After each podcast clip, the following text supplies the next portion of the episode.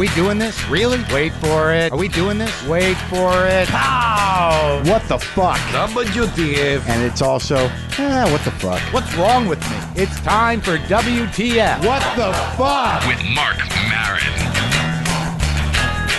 Okay, let's do this. How are you, what the fuckers? What the fuck buddies? What the fucking ears? What the fuck nicks? How's everything going? This is Mark Maron. This is WTF. I'm sitting naked in a hotel room in Madison, Wisconsin. I spent the day out on the Capitol, hanging out with the protesters a bit, picking up on the energy, watching democracy in action, people fighting for what they believe is right, fighting for their future, union workers, people who are supporting union workers. These are public jobs, state workers, nurses, social workers, teachers, all just wanting the right to function as a union in a democratic society, to be able to have the right to collectively negotiate for their pensions, for their jobs, for when the state imposes layoffs, for what happens to those workers, how they are treated. It's an amazing thing to see. This is my job.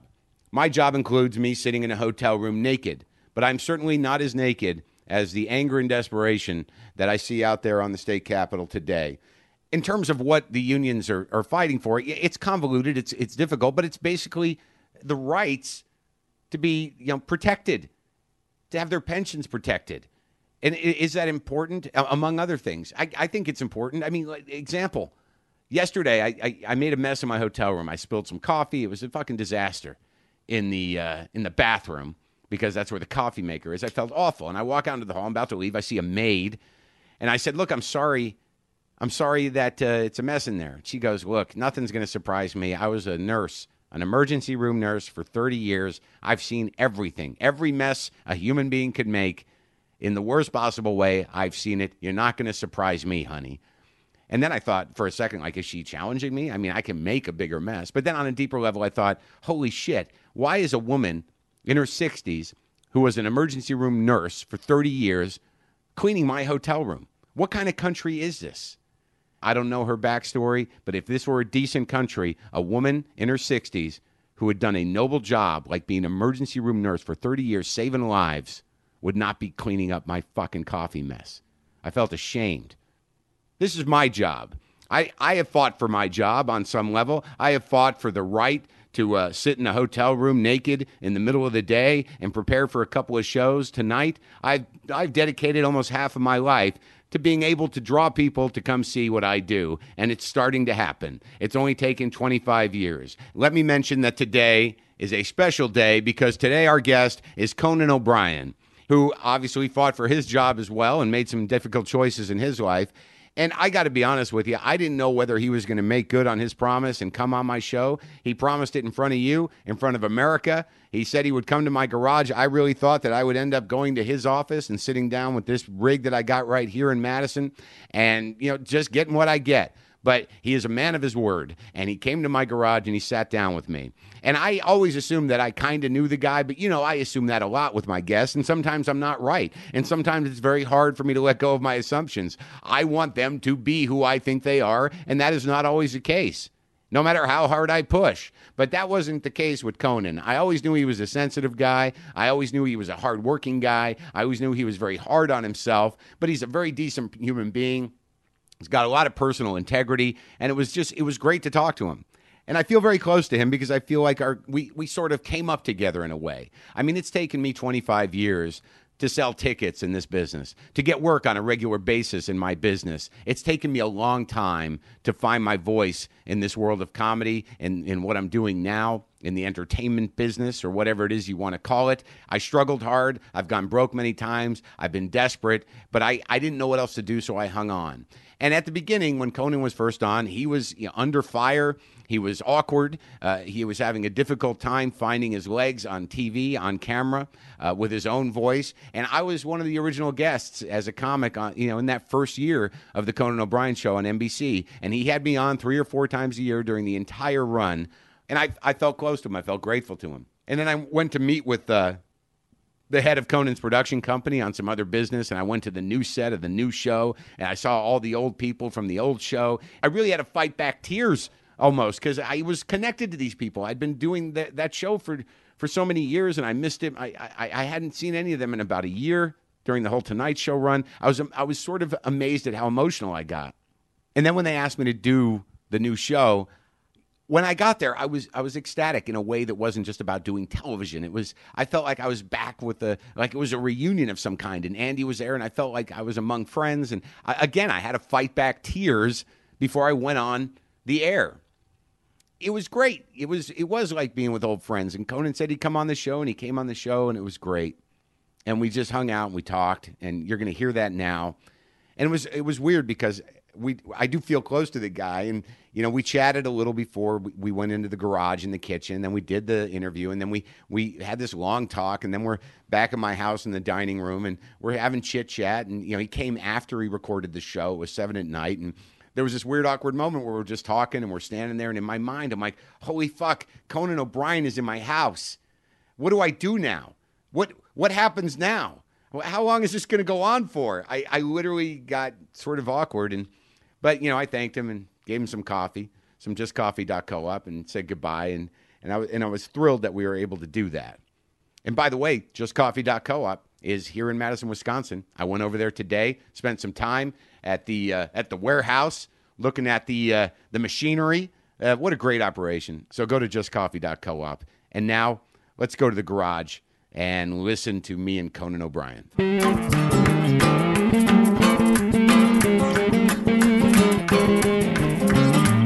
Well, got to play by the rules. In my garage is Conan O'Brien. I'm a little nervous.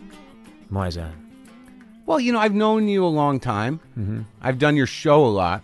People often assume that we are best friends or we're buddies because I'm on the show a lot, but we don't really have a relationship off screen, do we? No. Not that I know of. I mean, unless I've been at dinner and I didn't remember it. You've tried several times, and I've quashed it immediately.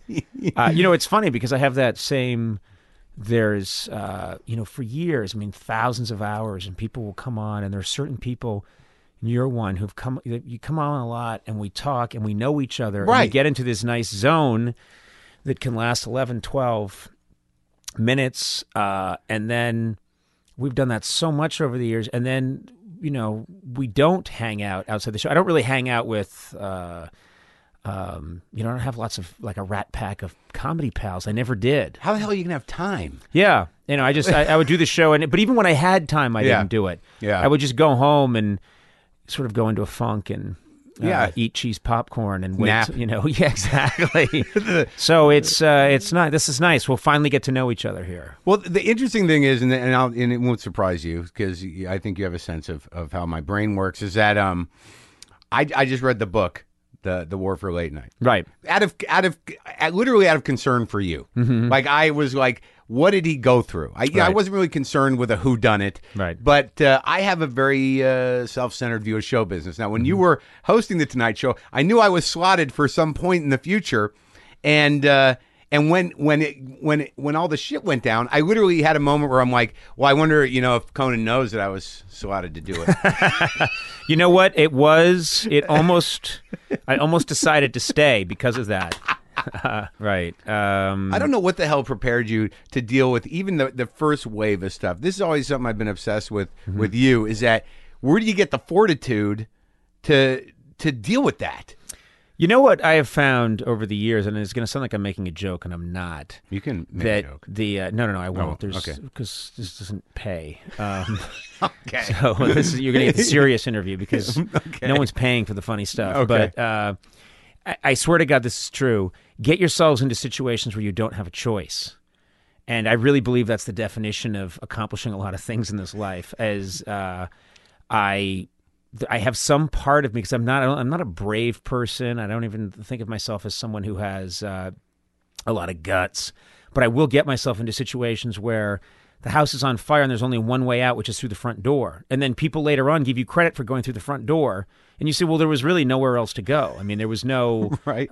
In 93, when I replaced David Letterman from Complete Obscurity, I got myself into a situation and I was very aware that, man, this is a fucking serious situation I'm in, and the only way out was to survive it. That's the only way out, because if I had, been taken off the air after 6 months, I would just become a Trivial Pursuit question. But also survive it, but do your job. I mean, and excel at that. I mean, that like, when I really think, like, for some reason I get hung up on Harvard, you know, because I just, you know, I saw The Social Network. And and is there some sort of secret wisdom? No.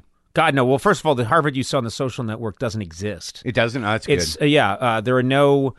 Women don't look like that. Twins? A lot of sets of twins? No. I mean, I looked at that movie and I thought, I don't know where I was. This was clearly a different time, but lots of incredible looking supermodels walking around, taking off their underwear and giving guys blowjobs. They bust them in, apparently. Yeah, bust them in, and there are guys with headsets. Now, it's possible that existed somewhere, but nobody I know ever saw that. Nobody. We all had cold sores, and we had diphtheria. And it was cold, and we wore shitty clothes and scarves, and the guys looked horrible. The women looked like, you know, Emily Dickinson after a bike accident. I mean, it was a sham. The whole thing was and we all survived it. It was always gray and raining, and they were tearing up the subway the whole time I was at Harvard. What year were you there? Oh, I was there from 81 to 84. Because I was around then. I was at Boston University. It's across the river there, from 81. I've heard tell. The whole place was under construction the whole time I was there. But there's no I want to demystify Harvard. I mean, so what is this idea that there's some sort of Harvard camp within comedy? Is it just because relationships are built? There's no secret sort of like this is the secret comedy puzzle. No, there is a first of all, there is a secret comedy puzzle. And if you know how to do it, and I can tell you, but I can't say it on the air. Okay, all right. I'll have my ass. But there is a trick to it all. And only you and Howie Mandel are going to crack it. Okay. But the what is true is that there's the Harvard Lampoon within Harvard, and that is the country's oldest humor magazine. It started in 1876, and that is a place that from Doug Kenney and Henry Beard, and you know, it's collected some really funny. It's attracted some talented people over the years, and when I was there, I fell into that organization. You submit comedy to get in, so it is a meritocracy. They're looking for funny people that can write stuff. So you got to be smart. You got to be funny. You got to be funny, and you can get accepted as an artist. You can get accepted. Some people get in on the business side, but I got into that, and that changed my life. That was 1981, and what is true is when I got out to Los Angeles, there was a couple of people that I had graduated years before me, but they were on the Lampoon. I mean, Jim Downey, one of the funniest people I've ever met, who's head writer forever at Saturday Night Live, and he's still there doing stuff. He was a Lampoon guy. And so you'd know a couple of these guys, and I heard these names, Max Pross, Tom Gamble, George Meyer, and these are, it helped to know a few of those names. So I'm not going to lie about that. It does help to have a few connections. So it's a skull and bones of clowns. Yes, it's a skull and bones of nerdy, self-effacing comedy geeks. Yes, so it's just about it. It's just really about a network. It's not that, because I've always wanted to believe that you're imparted secret wisdom at Harvard, but really you're just introduced and socialized with some of the smartest people around, but also some of the dumbest. I mean, that I'm the first to demystify or demythologize Harvard. I don't think. I met some really smart people there. Yeah. I met some dumb people there. I met people that had no emotional intelligence. I met some of my best friends there. I also met horrible people there. It's a big melting pot. It is not, many people would agree too. I don't think it's like the greatest undergraduate education you could ever have. I think it all depends on what you're looking for. But it has some cachet. It has some cachet, and it attracts some very interesting people. I would say it was no surprise to me when they caught the Unabomber and he turned out to be a guy from Harvard. Someone said, oh, they caught the Unabomber and he was a lone weirdo who, he went to Harvard. And I thought, well, of course he did. The media was saying, how could this be? Well, I knew seven Unabombers. Well, they're going to do big things either on the dark or the light side. Yeah. They're going to achieve something, and he was the best of the bombers. Sure, he was one of the greats. Right. So lived out there by himself in a small cabin. Somewhere there's a Yale random bomber who's furious. Yeah, he was, my time has been taken. Well, is it weird to you that on some level that, you know, or does it make sense on some level that all these people that went to Harvard and all these people that you knew sort of rise at the same time? I mean, I had no idea that, you know, Jeff Zucker went to Harvard. I mean, is that odd to you? No, it's not odd. In a way, it kind of makes sense that everybody, you know, if you made a movie, when you see a lot of classic movies that tell a tale, and this is the format they used in the 1930s in classic movies like the Roaring Twenties. Everybody meets each other in the first scene in World War I, and they're doughboys fighting together in a trench. And then they split up and shake hands, and then 10 years later, they're all robbing a bank and they run into each other in an alley. And then they run into each other again in 10 years, and one's the district attorney and the other one. And it's kind of how it works. Yeah. So, it doesn't. And you know what? In comedy, when I came out to Los Angeles, I met all these people. 85? In 85, I came out here. And over time, I met all these people. And it's the same cast of characters. Yeah. I mean, everyone just keeps popping up.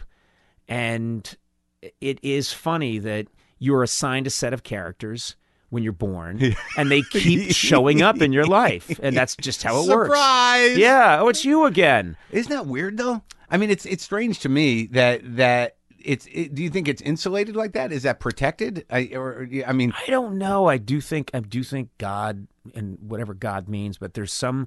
I really believe that there is a force in the universe that has a sense of humor. These things are just too it's beyond weird. Coincidence. Yeah, that it's such a small world, and we keep running into each other now. But when you were younger, what kind of track were you on? I mean, were you going to Harvard? Did you have that kind of pressure? I was not. I'd always been fascinated in comedy. I'd always been fascinated in being an entertainer.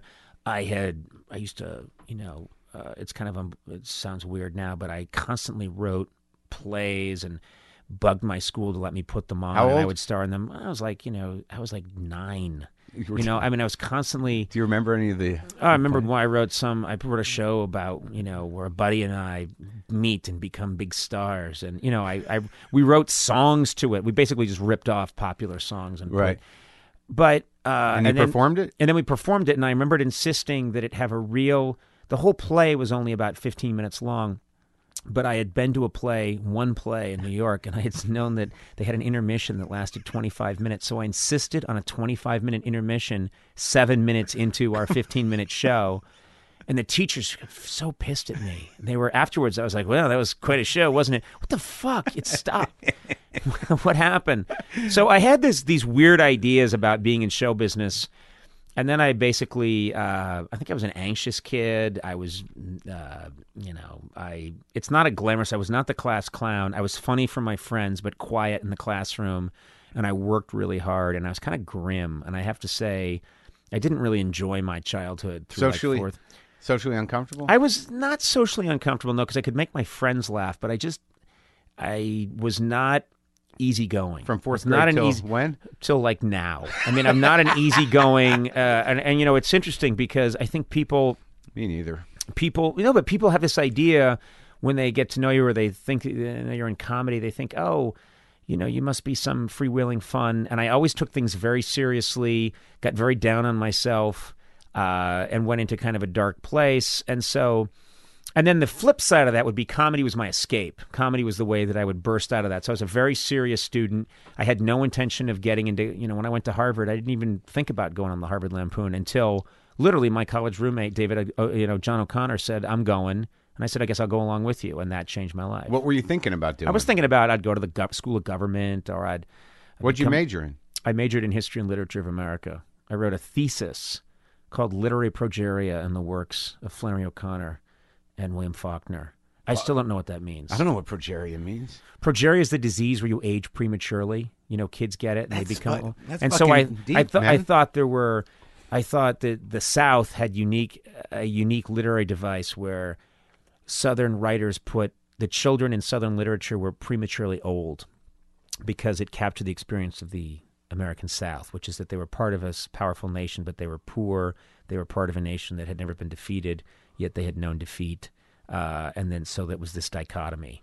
I don't know. That's great. I thought it was pretty good. Did you do well on that? I did. I did well, and I actually I graduated magna. You know, really? Yeah, I was like a serious, and I was running the Lampoon at the same time. I was a I drove myself really hard. Well, know? Faulkner was like, I became obsessed with Faulkner for a while. Right. Because I was an English major, but I was not a good student. But like the Quentin section of The Sound and the Fury, mm-hmm. I obsessed over. Yeah. Did you relate to that? Yes, I did. As a man-child. Well, no, that was the other guy, Benji. Yeah, that's Benji. But Quentin was the sort of existential Harvard student that ended up jumping off that bridge with the irons on his feet. Yes. And it was so weird and morose and hard to read. And Faulkner was so it makes me want to do that. Well, yeah. And then you realize he also looked the part. Yeah. Faulkner looked like the great Southern writer. Yeah. I mean, he looked like a Civil War general. Yeah. And but then I've been to his house. He has a house in Rowan. What's it called? It's in Oxford, Mississippi. Right. And you can see where he wrote. So you went on sort of a pilgrimage. No, I did a road trip once with my friends, and I realized we were driving through Mississippi, and I said, we've got to stop by. I've got to see his plantation and see the room where he wrote all that stuff. I mean, he literally, it's old school. What a fucking mind, though. I mean, like, he wrote, paragraph-long sentences. I used to just get obsessed about these sentences, like The Reavers, even, which is, like, probably the most accessible book. Yeah. Do you ever read that stuff now? I have not read him in a long time. Did you like it? I did like it, and I also was frustrated. I actually preferred Flannery O'Connor. She was, I don't know if you've read much of her, but Riseblood I read. She's great and hardcore. They're completely unsentimental and tough, and you'd never know. If you read it, you'd think this is some cynical, it sounds like a sexist thing to say, but you read it, and you realize it was written, in the 50s, and you think, well, this is some cynical hardcore alcoholic asshole, and then you find out that it's a very religious, frail young woman. Yeah, and she was kind of funny. Yeah, very funny. I mean, wickedly funny. Right. Yeah. So, that's the thing that the one quality that I like to take through life is not to be a snob one way or the other, and also not to be a reverse elitist. I think Flannery O'Connor's really funny, and I can appreciate that, but I also can appreciate, the Three Stooges. It's just trying to... I think there's some people that are always trying to demarcate, in a kind of a angry comedy bully way. Well, I think there's a lot of people that... And I was talking to someone else about this today, that there seems to be this, this cultural... propensity to create conflict, to create competitions where there aren't any, to challenge people to do this or that. Yeah. That seems to have taken the place of human experience, interaction now. Right. It's annoying. Well, within the, I think also this is the theory I've come up with, which is that you see it in politics now, and you also see it in pop culture. A strong opinion. There's so much noise out there that the only thing that cuts through is a strong opinion. Mm-hmm. So everyone has strong opinions. So, this sucks.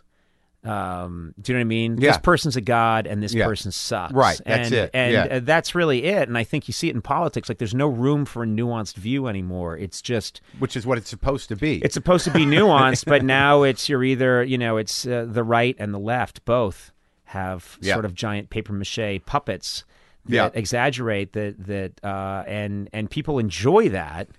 It's almost like you can generate more energy with that. And I think in comedy, too, there's a lot of, that's the thing that the one aspect of the social media and the web that depresses me is you just see the, flamethrowers that go through and they've got to love something or hate something. It's annoying and it's reactive and it's over emotional and it's ultimately shallow, because you can't appreciate stuff. Right. Now, when you were a kid, like what did all your siblings end up doing? How many you got?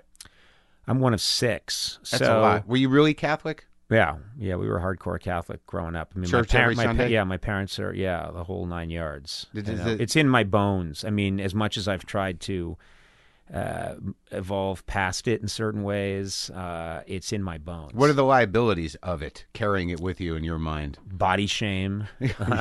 Really? Yeah. It's funny because I've been accused. On what level? I've been accused over the years of...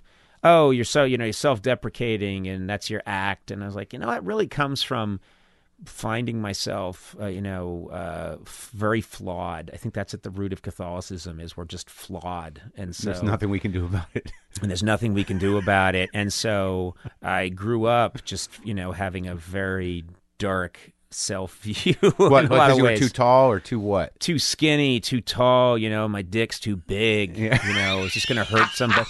Well, I hate to get that out there as a rumor, but do you know what I mean? My dick is huge, yeah, and it's got a lot of girth. Hurt people. You don't want to hurt people. Well, no, the thing is, and I was so worried for a long time, and I actually had doctors say, you're going to hurt someone with that. And then it was only later in life that I found out that, you know, this is a great gift, but...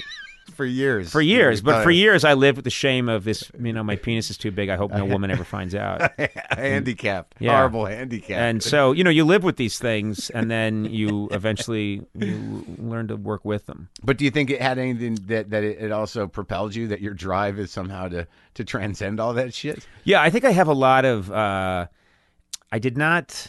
I'm always suspicious. I'll say this. I'm always suspicious if I think a comedian's too good looking, right? And they were a great athlete when they were young, I just can't believe that they're going to be any good. Do you know what I mean? I'll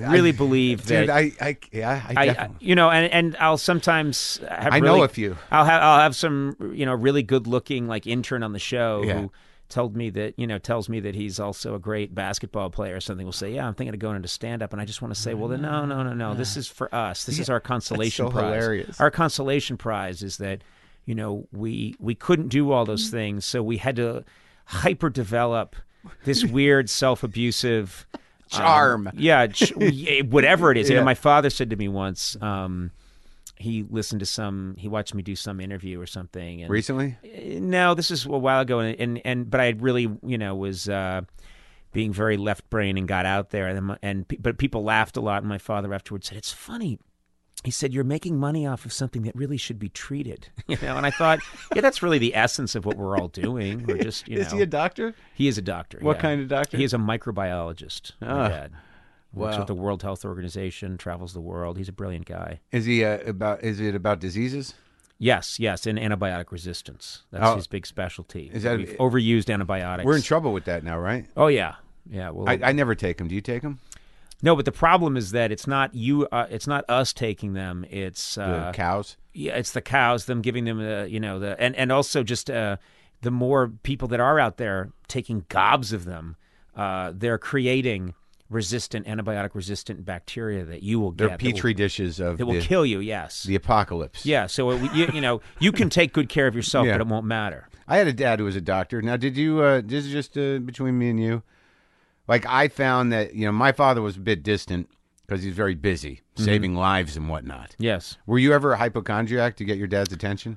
Wow, that's a good question. I think I was not a hypochondriac, but I probably feigned illnesses to get my parents' attention. But I don't think I was. I didn't believe I had the illness. I just, you know, when you're one of six, you got to do anything to get some face time. So I was not beyond trying to just, have something. I mean, I remember envying. I read "Death Be Not Proud." Yeah, with the John Gunther Jr. story. John Gunther player? Death Be Not Proud is about the boy who's like 14 and he gets a brain tumor, and it's really touching, and everyone, you know, you're supposed to read it when you're 13, 14 years old, and you're supposed to just feel so terrible for the boy. Yeah. And I read it and I thought, man, that guy's getting so much attention. I remembered envying a kid with a brain tumor, and he dies at the end of the book, and I remember thinking, man, the brain tumor, that's the way to go. The presents he got. Yeah, that's bad. And you were the middle kid? I was, kind of the middle. What everyone else ended up doing? Let's see. My brother Neil restores automobiles. My brother Luke is a lawyer. My brother Justin's a lawyer. My brother, my sister Kate was just in The Fighter. She is a teacher. Which one? She was one of the sisters in The Fighter. Yeah, and she, when on the Oscars, she'd never acted in anything, and then she did a local commercial in Boston for the Bruins. She went to a cattle call and just got picked. Yeah. And then that person remembered her and said, hey, you might want to try out for this other thing. So my sister called me about a year and a half ago and said, I'm going to be doing a movie. And I thought, well, she'll be doing a movie, like a student film, probably. And I said, who's directing it? And she said, David O. Russell. And I said, David O. Russell? Not the same David O. Russell. And she said, I think so. And I said, well, is anybody in this thing? And she was like, well, Mark Wahlberg's in it. I said, really? Mark Wahlberg? And she said, yeah, and Christian Bale. And so she made this movie, and then we all kind of forgot about it because they were putting it together. Did she call it The Fighter? The Fighter. She's one of the sisters in The Fighter. She doesn't talk like that, though. No, she doesn't, but she can. Right. She can when she needs to. Well, if you grow up there, and you can. Yeah, and she, anyway, she was, I'm watching the Oscars the other night, and Melissa, they show the clip from Melissa Leo, and it's my sister's one big line in the movie. Well, she talks back to her? And she's, yeah. She is, it's the, you know, it's a giant single of my sister, Kate, up there on the screen delivering this line, and then they cut to like Warren Beatty applauding. I'm like, oh my God. It's just, it's the story that must infuriate every actor out there who spent hundreds of thousands of dollars on classes and was a waiter and did everything. And yeah. It never, and my sister, you know, walks into the casino, rolls the dice. Was she thrilled? The jackpot. She's thrilled, yeah. She loves it. And your little sister? Was that she? You have one more? Jane worked here for a while in Los Angeles doing some comedy writing on shows, and then she moved up north, and she, you know, works on like spec scripts and things like that, and she she comes down here occasionally and takes meetings. But you're all still close? Yeah, we're all pretty close. Yeah. And your parents are still alive? Yep. That's great. Yeah, my dad's 82, I think. He'd be horrified if I mentioned that. My dad is 52. Okay, I misspoke. We can correct that in post. Yeah. Now, are they happy for you? Yeah, they are. They are. Was there a period where your father was like, "What are you doing?" You know what? I'll tell you. I think there was a moment of trepidation, but I started earning a check almost immediately. When you were writing for... not necessarily the news, which is my first gig. My writing partner, Greg Daniels, who's gone on to half the shows and TV. Do you guys still talk? Oh, yeah, all the time. And but he and I decided to, you know, as we were graduating, hey, let's try this, let's try it, and let's try it together. So we got a job almost immediately on Not Necessarily the News. And the minute you are getting a check... your parents don't care what you're doing. It's more than a phase. Yeah. Well, they don't care. You could say, you know what, I'm a hitman. I murder people for the mafia. Oh, you know, but I'm getting paid, making my own rent, and they're happy. Was there that sense of competition, though, that you needed to do something more intelligent? No. Oh, that's good. No, I didn't have that. Clearly, you're working through some personal issues through me. Did you have that? Well, I had the thing where there, because my dad was a doctor, there was the sort of sense that, you know, that was a path. You know, that was a noble path. It was a sort of guaranteed path. Right. You know, you studied hard. You dedicated your life to this thing, and then you got this reward. You know, he's now working out of a strip mall in a pain management clinic, but that's a whole other story, and that's my issues. Yes. But you didn't have that, your father didn't have that impact on you. No, he didn't. My dad, you know, to their credit, my parents were very much people that believed you got to do what makes you happy. So there was no sense. Good. My dad never acted as if medicine was the family business. Right. You know, his parents hadn't, no one in his family had been a doctor. So he found his own thing. And my mother was a lawyer. And, but there was no sense that, oh, I've got to do that. And no one else seemed to be doing it. So I didn't have to. So you had like a healthy family for the most part. It's interesting. And you're still kind of dark. Well, you know, it's funny because you can say, you know, there's, you know, I remember when I was a kid thinking, my family's weird. We're just weird. I don't know how to put my finger on it. Yeah. I grew up thinking we're not, and maybe everyone grows up that way, but I remember thinking we're kind of like an Irish Catholic Adams family. Like there's something off with us. So I very much grew up feeling we're, now my mother would be horrified. She said, that's not true. How dare my mother is Margaret Dumont in the Marx Brothers movies. Well, I don't know why you would say that.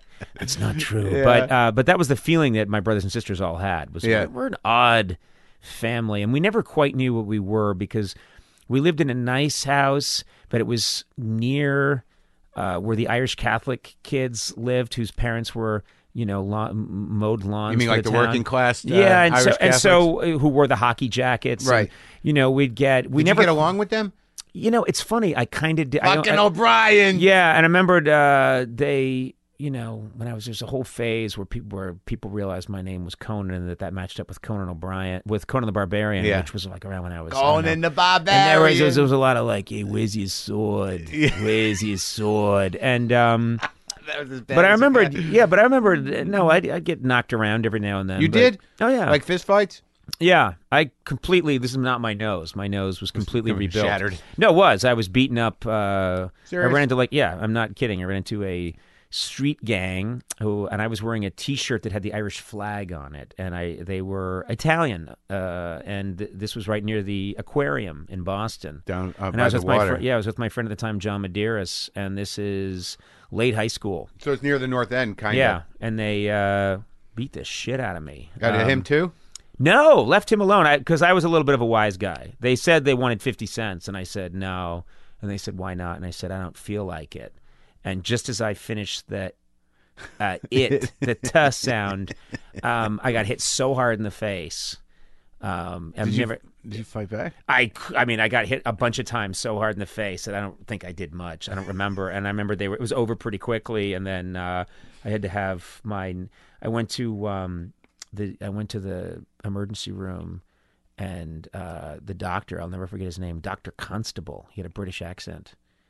And he looked kind of crazy. He had crazy hair, and he looked like the poet Ezra Pound. And I said, is my nose broken? And he said, broken? Good God, man, it's a bag of bones. I'll never forget that. That's a true story. A bag of bones. It's a bag of bones. Well, you seem so fucking relaxed. Do you feel relaxed? Just in general in life? Yeah, I think I'm more relaxed now than I was. I think I've just... Yeah, I've been through a lot of things. I've been through a lot of change. And I think I'm starting to wise up a little bit. I do think I'm starting to feel a little bit like... I used to believe that worry was a talisman against something bad happening to you. And I think I've had way too many experiences where... Because I'm a worrier, and I'm a guy that prepares, and I'm a guy that really tries to plan it out and make sure that I take care of everything. And you can do that, and things can still go to shit. So you relax a little bit as you get older, because you realize, yeah, it doesn't. It's no guarantee against things. So why not try and enjoy it a little more? And you don't have control over everything. Yeah, because I remember, and I got to be honest, the new show is great. You seem relaxed. Mm-hmm. It was fun doing it. I was actually happier that I was on this show. Right. Then the Tonight Show. Right. It was great seeing Andy, and it's just and the bits you're doing are, back to, right. Edgy bits. Right. You can feel that, right? Yeah. I think, there's a nice thing, which is, I realized it, someone pointed this out to me, and I hadn't realized it, that every other show I've done, I've inherited from someone else. And what happens when you inherit a show, it's a franchise, either the late night with Conan O'Brien had been, late night with David Letterman, the Tonight Show with Conan O'Brien had been and was again, the Tonight Show with Jay Leno. And what happens when you inherit a show is you have to go through this period of sort of course correction where you have to go through a lot of effort to sort of transmogrify it into your show. Do you know what I mean? Which takes a long time. It takes a while. And also you're always going to be compared against the other guy. Right. And so what happens with this show is this is the first time that it was a completely new show. Do you know what I mean? It was a show, and they said, you can call it whatever you want, you can do whatever you want. And there was the sense that, okay, this is the first thing I'm doing that's not a hand-me-down. Do you know what I mean? Sure. I got to go make my own suit of clothes, and I think there's a lot of comfort there. I mean, when I went over there just to visit that time, I was like, before you had me on, there was this moment where I saw everybody from the old show, and I'm like, yeah, I teared up a little bit. I literally almost teared up doing the show. Is that ridiculous? No. I mean, there's an emotional connection. I think there's also something nice, which is we were both in New York. Do you remember how crazy you were at the beginning? Yeah. What do you mean crazy? Like in what way? Crazy. Well, I just mean like because I did that. I did your old show in the first year. Right. I did stand up, and I think I did my first panel maybe in the second year. But there was you're still a very intense person. But there was you would sit at your desk and your hands would be clenched. Yeah. I mean, I was I remembered. Has that gone away? Yeah. Oh yeah. It has. And that never goes away. I mean, I think that's the one part of me that would be the biggest surprise to people. My friend Rodman Flender made a documentary of this tour we just did and last year, a year ago, and he followed me around. And the biggest surprise is just how intense I can be and about everything related to my work. And I think it's a bit of a disconnect. People think, well, he's the happy-go-lucky, silly guy with the funny hair. And it's like, nah, yeah. But in 93, 94, I remembered realizing, I very much knew that I've got to make this work, because if I don't survive this, there's nothing else. I mean, I really did have that feeling. Because you decided, you know, what was the evolution to deciding to perform? I mean, the evolution was I had always been doing it. It had always been this thing that I'd been pushing for, but it was trying to figure out, what is it I do? I knew that I was not a stand-up. I knew improvisation was the one thing that came the closest to feeling this is me. But how do you do that? I worked at Saturday Night Live. I was friends with Dana Carvey and John Lovitz, and I used to look at them and think, I'm not a Phil Hartman. I'm not a Dana Carvey. I don't do what those guys do. Yeah. I also don't think that I'm a comedic actor. I don't think I should be in a movie. I don't think I should ever be in a situation where I'm telling a woman on camera, I love you. You're the reason that I decided to run this summer camp for kids, you know. Yeah. And I could never do that. I realized I went through in my early career checking off things that I wasn't. Right. That's what I remembered. And then I remembered the one thing, and this is going to sound like I'm making this up, but I'm not.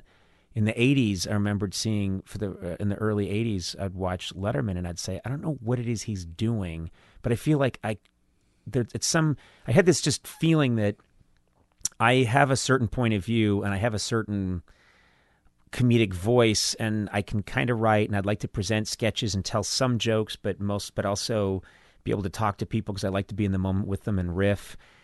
And that job looks like it combines a bunch of those things, but I have no idea how you get one of those jobs. I still don't know how you get one of those jobs. Well, you were a writer at The Simpsons, right? Then you came back.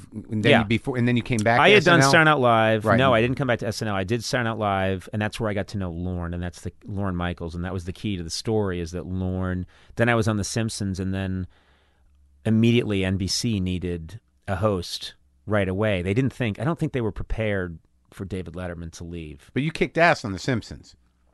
I don't know if I think I did a good job there, but I was in a room with great, I mean, those writers, John Swartzwelder and Vitti and Jeff Martin and Reese and Gene and George Meyer. I mean, those are just some of the best comedy writers, I think, of our time. And so being in a room with them was humbling. Yeah. I mean, I didn't think I was like the hot shot in the room. Right. It wasn't like Top Gun. Right. So the call from Lorne, was that a surprise? It was, yeah. Initially he called me up and he was interested in having me produce the show, and I didn't want to do it.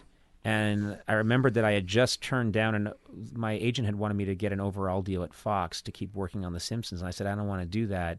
And I'd been talking to Lisa Kudrow. She and I had done improv together for years, and this is obviously before Friends. And we talked about maybe putting together our own show and getting. You dated a bit. Yeah, so you can say that, I suppose. Right. Let's see what you're doing. No, I'm not doing anything. You're the Chuck Woolery of come on. Podcasts. Chuck Woolery? How did I get Chuck Woolery? I don't know. You just have your jacket similar to his. I'm just trying to, you know, confirm, bits and pieces of information that I have with the guy that, you know, knows. That's good. Yeah, no, you can ask me anything, and I'll sort of deflect it and make fun of me.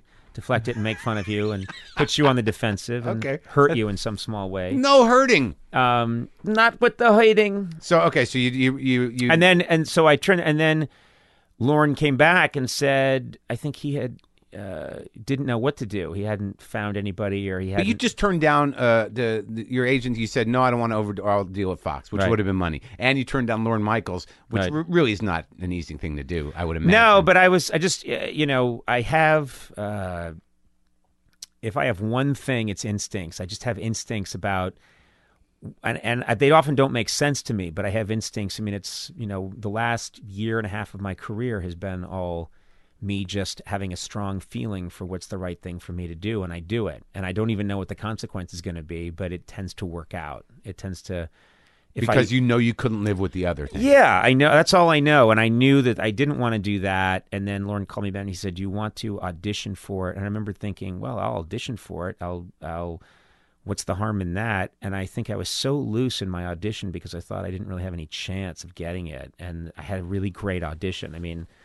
Well, was Lorne? I was funnier in my audition than I was on, you know, than I was on the late night show for like a year and a half. Was your relationship with him I mean, because he's sort of an intimidating Buddha-like, you know, you can go evil or good Buddha, I guess, on any given day. Yeah. Did he impart wisdom in you? Lorne is, I mean, I have a lot of respect for him, and he's probably more than anybody in show business had been a huge influence on me. And yeah, he does impart, and Lorne has very good taste. Lorne has very good taste, and he has a good... he's a thinker, and he thinks a lot, and I think he has a good intuitive feel for what people should do and what they shouldn't do.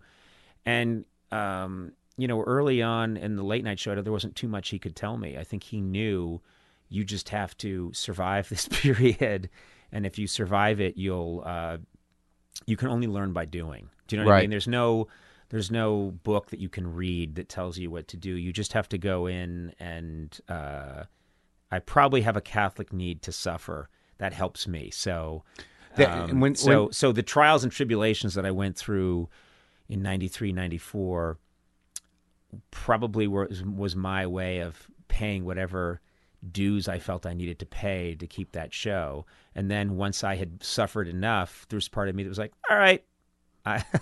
Yeah, and now I could move on to another level. And that's probably what happened. So that really did have that. You know, Catholicism has that kind of effect. Like, because I have no familiarity with it, but the idea of suffering that's part of life is really something that's plowed into your brain. Yeah, it gets into your DNA, and I'm really trying very hard in the last couple of years.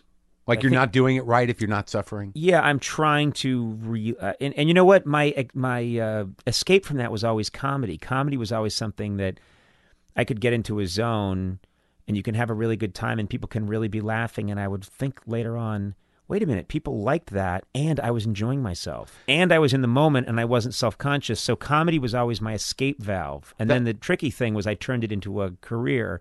And when you turn the thing you love into a career, you're playing with fire. Well, I think also that's like the nature of what you were talking about how you do it, because it seems like the way you execute your comedy, it's almost as if you're running for your life. Yeah. Well, I think that does that make sense? It's not meant as an insult. No. You know, I get as intense. People think, you know, doing the show would be nerve-wracking, but giving a toast at a wedding wouldn't be. Right. And you've probably had this feeling. Right. Anytime you get up in front of people, and whether or not you're funny is being put on the line, you're intense about it. Do you know? Yeah, oh, yeah. And people don't understand. I've seen people say, well, you're just giving a toast at a wedding. Why are you getting nervous about this? And I'll say, because it needs to be really great. I've done things that have been broadcast in front of, you know, whatever, 10 million people or something. And then I've gotten up at a wedding that there are only 35 people there. But if you're speaking in front of a group of people, it's life or death to me. And the reason I'm not an athlete is that I don't give a shit if the ball goes in the hoop or not. I never cared enough. Yeah. And truly great athletes, yes, they're born with, you know, innate ability. But the thing that makes them great, the thing that made Pete Rose great, is that he was willing to crush his rib cage if it meant catching the ball. Right. Do you know what I mean? Yeah. He was willing to where that ball is and him catching it or him hitting it was the most important thing in the world. And I never had that in sports, but I did have it about making a room full of people laugh. That was the most important thing to me. Yeah, so I can see it, you know, because it's interesting when you look at, because like I've talked to you a lot on camera. Right. And I know, you know, when there's one of those dead moments with me, or anyone, that you're going to have to pick up. Like, it's not just going to be a word. Like, you know, you're going to, you know, it's going to be you. Yeah, yeah. And when you do something, even in conversation, you know, you go all out. Yes. And you feel it. And that's just because, and you describing it as this idea that like, I'm in the present, I'm not in pain now, there's no suffering, and people are laughing. Yeah. But you know, it's funny that I have always been, I commit. I commit. When I'm in 100%. Yeah. Or I don't, but I don't know how to do things part way. And it's been a problem for me because part of the world that we're in is you do your job, but then people say, hey, can you do this benefit? Can you do this? Can you do that? And I've always envied musicians because if you're Paul Simon and and someone says, "Can you come by our benefit?" You pick up your guitar. Yeah, you sing an old song. You know, and you get up there and you sing Mrs. Robinson and everybody wets their pants. Yeah. And then you go and you, you know, have a drink. Right.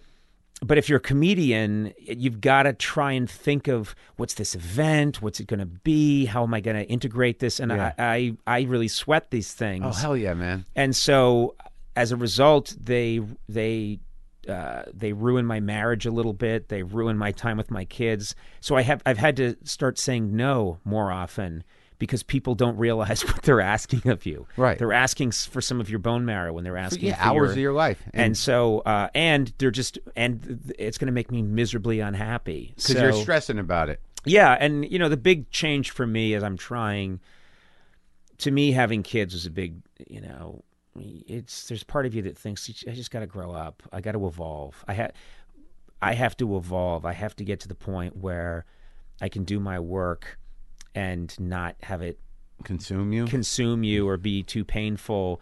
And especially the last year or so and all the drama and everything, I've started to think, what's the point? The energy it takes is fucking mind blowing. I mean, even when I read that book, you know, it taught me a couple of things in that, like, I had no idea of the political dynamics of show business in general. Right. Now, I don't know how much you knew, but, you know, even as, you know, we all start out with agents and, you know, you have a very, you know, powerful and aggressive manager. Mm-hmm. But, I mean, when I read this thing, I'm like, it's more complicated than politics, than genuine politics. Right.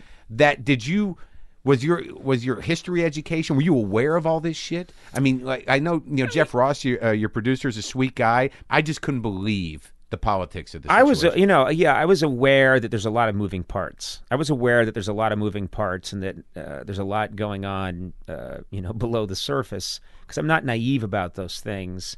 And this is something I want to be clear about. That I've tried to be really clear about in the last year, yeah, is that I've always accepted that when art and commerce come together, you're gonna get it's gonna get messy, and you just have to accept that. You know, I am not. That's why I try very hard to remind myself that it was always a relationship. It was always a business relationship. Do you know what I mean? I don't own the cameras. You know, General Electric wasn't doing me a favor. This was an exchange, and I got something out of it, and we were together able to come together and make this work for whatever 16, close to 17 years. And but there's a lot of tension in the business. There's a lot of the business is going through a lot of change. There's a lot of panic. There's a lot of I don't know. I always try to remind myself I'm not.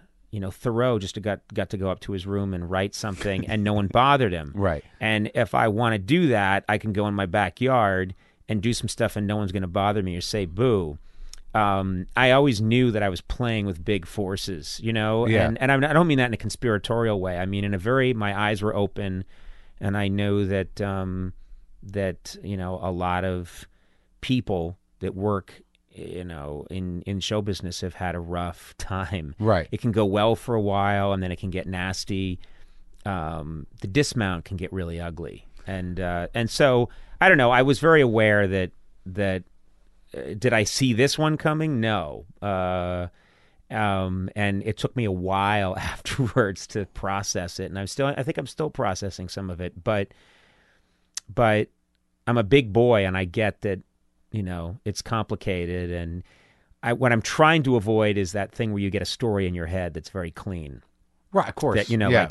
Like, you know, I think too many people A plus B means I got fucked. Yeah, exactly. Right. Or, you know, and I think there are too many people that come up with a story as almost as a defense mechanism or survival mechanism, a very simple story where they're the hero, and then they get it set, and then that's in their head for the rest of their lives, and they don't learn anything. And I'm trying really hard to not do that. In the darkest moments of it all, I mean, what, you know, where did your brain go? I mean, what, so like, to all the. I mean, the thing is, now there are certain things. You know, I was reading some piece by Malcolm Gladwell, and he was talking about. Man, I wish I could remember the name of what he called it. creeping something, creeping determinism, I think. And basically what he was saying is that after an event, you watch a football game and your team loses because they go for it on fourth down, you know, later on you become convinced that you knew that that was a mistake to go for it on fourth down. Do you know what I mean? Yeah. You create that story in your head.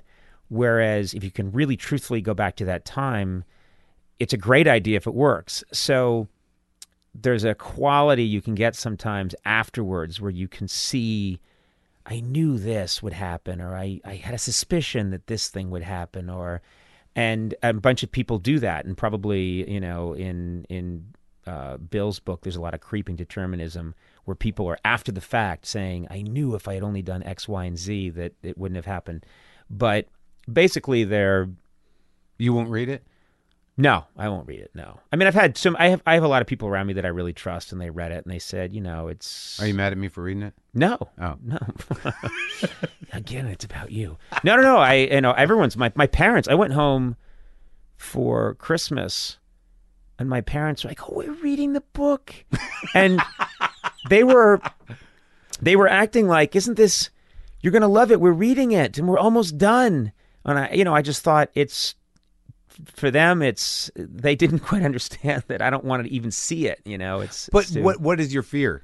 I don't have a fear. It's just that it was painful to go through, and I don't want to. I felt that pain for you. Yeah, I mean, I don't want to. And you know, that's the thing is now I see how everything is played out, and a lot of people say you've come out better off, or it's worked out for you. Right.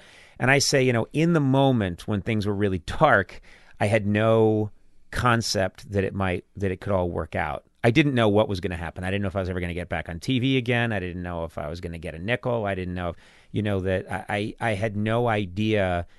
But again, that thing I have that I've had all my life is I get a feeling about what I need to do, and I do it, and I don't obsess about it. You know, when I finally decide what I'm going to do, I do it and I move on. So, and then I'm pretty confident that somehow it'll work out. But in those darkest moments, were you just like, you know, sitting there clinching, going, I'm fucked, what the fuck did I do? Or were you actually like, you know, like, I'm going to spend a year in Europe? I mean, no, you know, was there a plan B in your head? No, you know, that's the funny thing is that tour... Got you out of... Got me. That was really good for me. I needed to work through stuff, and I needed to work through stuff in front of people. Were you talking candidly about that stuff or just blowing some steam off? I didn't see any of the shows. And no, there was a lot of... No, I wasn't... I was not talking... you know, there were people that thought it was going to be a talk about what I had been through, and it was really just an excuse to do comedy. Sure. Because I thought, you know... and it touched on it a lot, but really, just being in front of people and playing music and doing comedy. And I lost like 20 pounds on that tour, and I didn't sleep, and I was very intense. And I think I was burning off something that was in me that needed to be burned off. And you know, when it was done, my wife took a picture of me when I came home from it, and I think it's like 171 pounds or something, which for me at 6'4" is really thin. Yeah. And kind of hollowed out. And I just, you know, I looked like I'd been on meth or something. And I think it was just burning through something that had to be burned through. And so I was really grateful that I got to do that. But that was something that I improvised off of the last show, the last Tonight Show, playing with Will Ferrell, playing Freebird. But also the thrill of, like you said before, when you do live comedy and you give it your all and you actually get into the present, get out of your head, yes. And you have the task of entertaining, probably in a way you hadn't before. You know, it was a different pure, you know, I've always thought my whole career has been, it started with just, oh, you're a writer and you're in a back room, and then you have no contact with the actors. And then I evolved finally to, okay, you're a writer and you get to work with the actors on a live show called Saturday Night Live, and occasionally you get to be in something. And then I drifted further away with The Simpsons, and I was determined I'm not going to drift further away. I've got to get closer to this thing that I really want to do. I just have to figure out how to do it and what is it. And then doing the late night show really got me close to doing vaudeville, but not still close enough. And then right. The tour got me to vaudeville, and I think I just always wanted to get to vaudeville. To go back. I like playing old theaters. I like everything about it. I like coming in through the stage door. I like thanking the crew afterwards in every city. would get on a bus. I'd try and sleep on a bus. You know, I had backup singers. We're backstage. It was show business, yeah. And I loved it. And so I've actually tried to take some of that spirit and that energy and take it into the new show, which is I just want to do a show, like the way Mickey Rooney and Judy Garland did a show. Well, you always sort of did. Like, even back in the NBC days, I mean, I used to love being up there because of how extravagant some of the bits would be. It wouldn't be unusual to see a horse. No. I always wanted to be in the kind of show business where you're backstage and there's a guy in a Nazi costume, smoking a cigarette, there's a horse, there's a showgirl, there's guys dressed as Siamese twins who are about to go out there. There's, a Gandhi who's about to be shot out of a cannon, and people backstage in ridiculous costumes shouting at each other angrily is my favorite thing. Yeah, there's there was always that there. It definitely feels that way. And I think that was definitely a feeling of, I don't know, I finally got to have that experience that I always wanted to have where you like run away and join the circus, because it's... To me, that was what that tour was all about. And like you said, that got me out of my head, and I really enjoyed it and almost forgot about everything I had just gone through. Right. And then, of course, the problem is when the tour ended, it started to creep back into my head, So how do you feel like now about, the show you're doing? And I really love the show we're doing, and I love that, there was a lot of discussion, well, what bits can Conan do from the old show? And I remember thinking, fuck it. Yeah. Let's actually not do anything from the old show, even if I was allowed to do stuff from the old show, which I might be, we haven't legally tested it. I thought, screw it. I don't want to do bits for 30 years in a row. Do you know what I mean? And right. We did a bunch of things that people really liked on the old show. And I think, okay, but we did them all. Right. And now it's time to try and make something new. So we have a self-imposed don't do anything from the old show ever. From any of the old shows? Either of them? From any of them. We don't do anything. We just only do, we try and think of new stuff, and we try and make it a lot more immediate, and tonight I work off the crowd a lot, and I find people in the audience, and I do things. And, we used to be too clever for that. The old show was too clever for that. And we're trying to be... My whole thing is, no, let's just try and find these real moments. Let's make it. That's interesting. Was it too clever, or were you guys just nervous about it? Were you just? Oh, in the early days, we had a mission, which was on the late night show. I didn't want to do anything. I wanted it to be a completely different show from what David Letterman had done, and we really wanted it to be packed full of cool ideas. Who were the minds behind that? You and Smigel? Robert Smigel, and Louis C.K. and Dino Stamatopoulos, and. We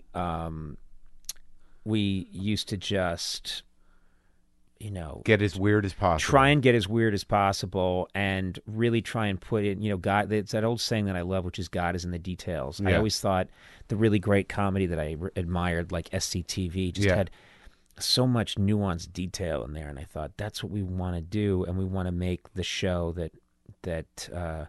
I want people watching it to think, I can't believe they went to all this trouble. Right. And so what happens is you do that for a long time. We did it. And I do think we're in kind of a different era now, just as I've done that and I've worked through it. And then over time, you start to realize, okay, I'm probably not that guy anymore. That's up to someone else to do the really crazily weird thing that you spent 17 hours making. Right. And it's only on TV for 15 seconds.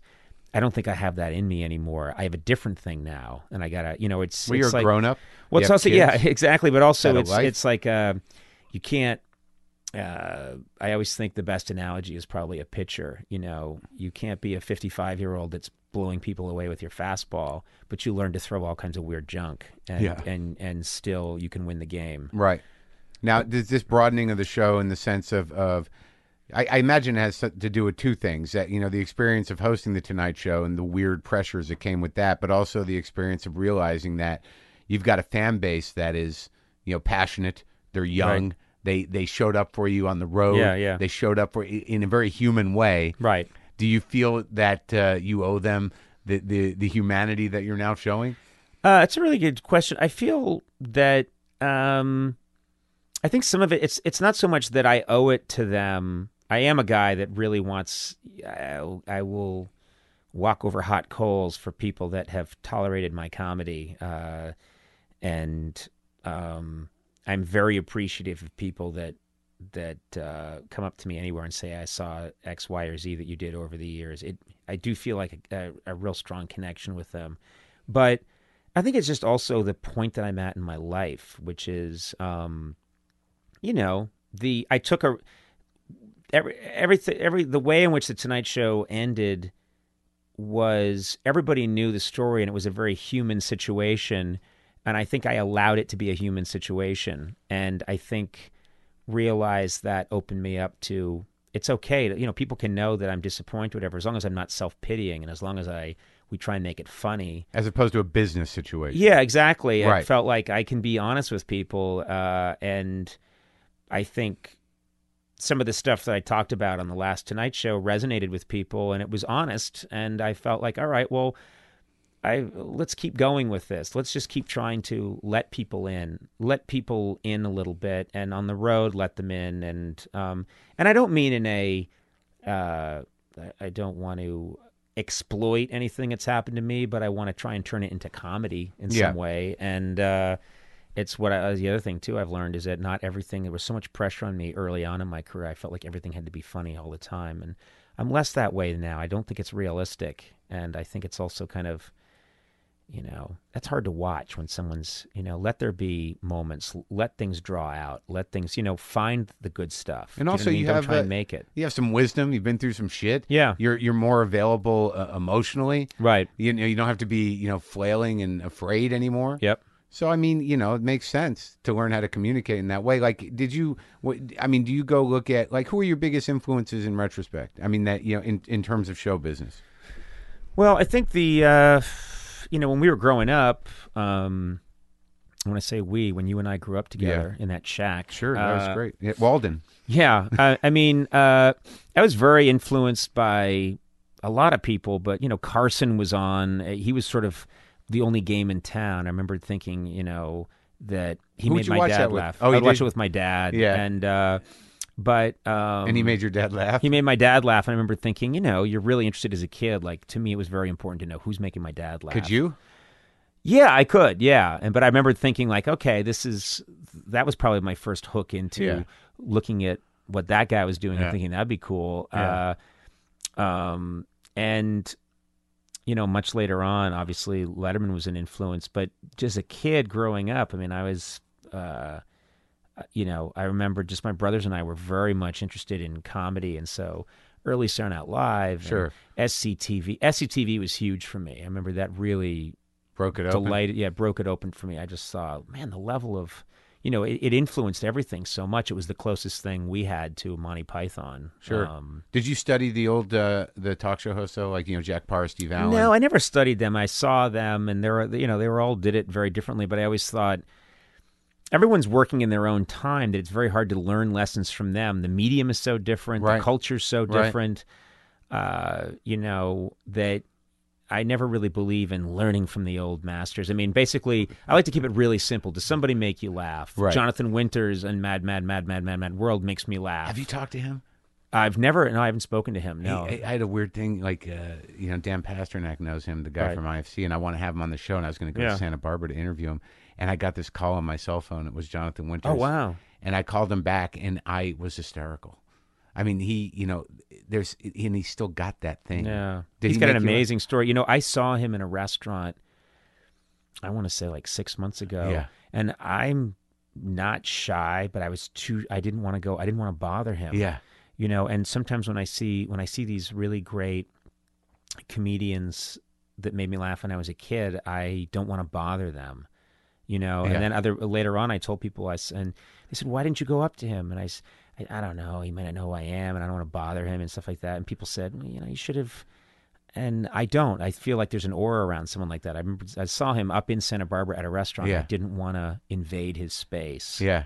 I think when people made you laugh as a kid, you deify them. Oh, yeah. And I remembered being in the Four Seasons in Los Angeles in like 1987 and looking across the room, and Don Knotts was sitting there with this like very attractive woman, and he was, eating a Cobb salad or something. Yeah. And I just couldn't believe. I mean, Tom Cruise could have been at the next table and I wouldn't have cared. Right. It was Don Knotts. It's Barney Fife. It's Mr. Limpet.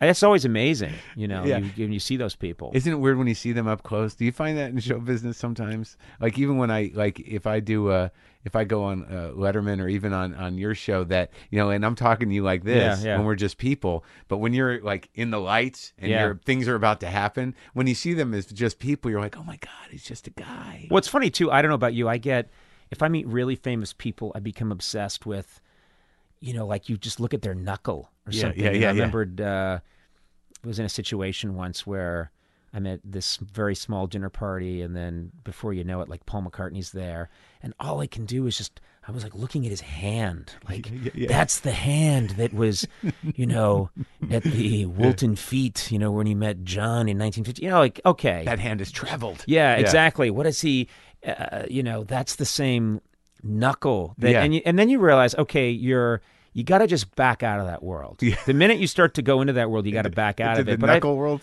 Yeah, but I've had the same experience of, you know, you see these people, you see like a David Letterman in person, and you're just, you know, you're struck by that nostril. You know, okay, right, just back away, just let it go.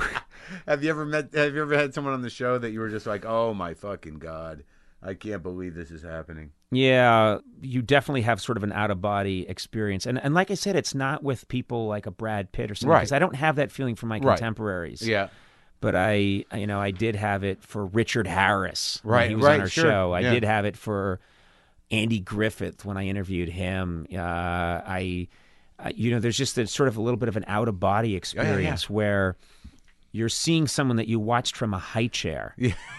You look like bologna strips in a bowl in front of you, and in the magic box. Yeah, exactly. Yeah. And now they're with you, and none of it's real. And you know what? It isn't real. It's all ridiculous. It's all show business. It's all, but I mean, it's good. It is magical. It is strange and fantastic. It's a heightened reality. But you know, I think there's if you can't connect to, you know, I'm not a cynical person, and I don't. I'm still connected to, I can't believe we're all here. That's how I feel. Like, I feel like, you know, tonight driving out here to your garage, I have a little bit of a feeling of, it's so weird that I knew you in, you know, you and I are in 6A in 1993 in front of a mustard-colored set, making our way through something in front of, you know, and now here it is almost 20 years later, and we're in Los Angeles in this weird magical land that I'm coming to here.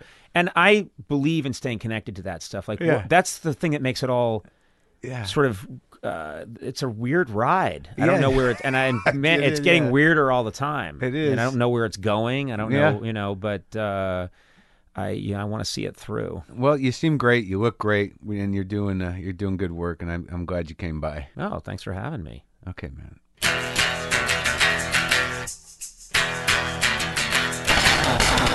Okay, that's our show. I hope you enjoyed that. I want to thank Conan O'Brien. What an amazing privilege and treat it was to have him in here. I hope you're all well. If you're in Australia, I will be at the Melbourne Comedy Festival, the 24th through the 12th. How's that? Let's go backwards. Isn't that how it works in Australia? The 12th through the 24th of this month. On the 8th of this month, I will be in Milwaukee at the Turner Ballroom. With Eugene Merman and Kristen Shaw. And as always, thank you for listening. And better yet, remember, if you go to mergerecords.com/store, this is the label that has Arcade Fire, Spoon, Super Chunk, Destroyer. Go to mergerecords.com/store, get 20% off with the code WTF. Man, what a fucking show. That's it. That's all of it. Okay.